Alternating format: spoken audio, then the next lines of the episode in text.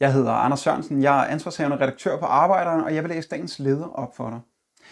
Det er fredag den 3. april 2020, og dagens leder hedder Radikale forandringer er nødvendige. Om noget har den nuværende coronapandemi og den økonomiske krise, som viruset har fremskyndet og uddybet, vist os, at kapitalismen ikke er i stand til at sikre verdens flertal tryghed, frihed og velstand.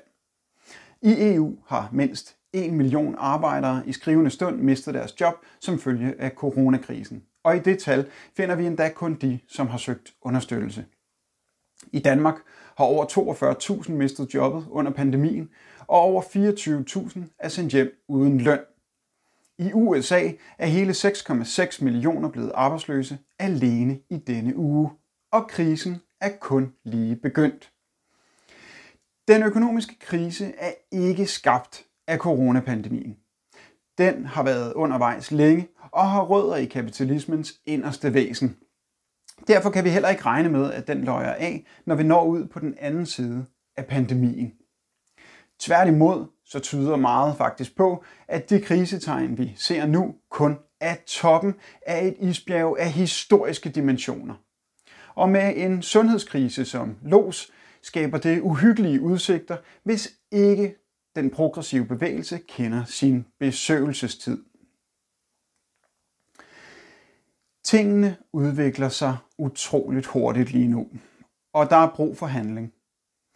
Det gælder i første gang om at bremse de mest reaktionære repræsentanter for borgerskabet i at udnytte situationen til at opbygge et moderne, fascistisk markedsdiktatur, at forhindre, at regningen for krisen sendes til arbejderklassen og de små selvstændige, og sikre, at prisen betales af de, som har skabt grundlaget for kollapset. Og at sætte alt ind for at undgå, at målet for modstanden bliver en tilbagevenden til det uudholdelige status quo, som udgjorde normaliteten før nedlukningen. Til det er det nødvendigt, at de progressive kræfter hurtigst muligt finder frem til netop de fremadrettede offensive krav, som kan sætte arbejderklassen i stand til at gøre sin magt gældende. Sådanne krav må ikke være hverken dogmatiske, defensive eller bagstræberiske. Det gælder om at samle alle gode kræfter til kamp for et nyt Danmark på den anden side af krisen. Et Danmark, hvor en forsvindende lille gruppe mennesker ikke kan berige sig på bekostning af det uhyre flertal. Sådanne krav kunne være som følger.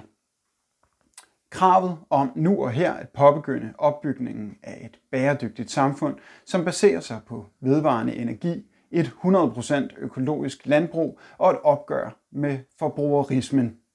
Produktionen skal tilrettelægges, så den tilfredsstiller menneskenes materielle og kulturelle behov, uden at drive rovdrift på hverken mennesker eller natur. Kravet om kollektivisering af de afgørende produktionsmidler og opbyggelsen af en folkelig ledelse af produktionen, herunder også af den finansielle sektor, energisektoren, vand, varme, transport og kommunikation.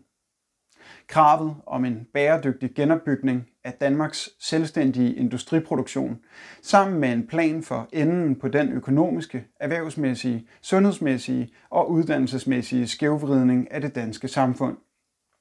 Den internationale arbejdsdeling kommer kun de rigeste til gode, og uligheden inden for Danmarks grænser er et rigt samfund uværdigt. Kravet om kollektive og solidariske velfærdsløsninger i et rigt samfund, som lønner et hvert menneske efter indsats og samtidig tager hånd om dem, der ikke kan klare sig selv. For første gang i meget lang tid er det nu muligt for stadig flere mennesker at forestille sig kapitalismens undergang.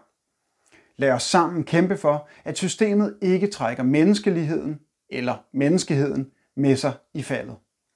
Lad os erstatte den uretfærdige, sundhedsfarlige og destruktive verdensorden med fælles kamp for en bedre fremtid.